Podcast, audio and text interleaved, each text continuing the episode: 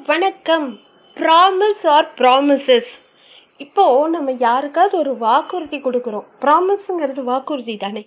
So அதை நம்மளால் பின்பற்ற முடியும்னா ப்ராமிஸ் பண்ணுங்கள் பின்பற்ற முடியலன்னா ப்ராமிஸ் பண்ணாதீங்க.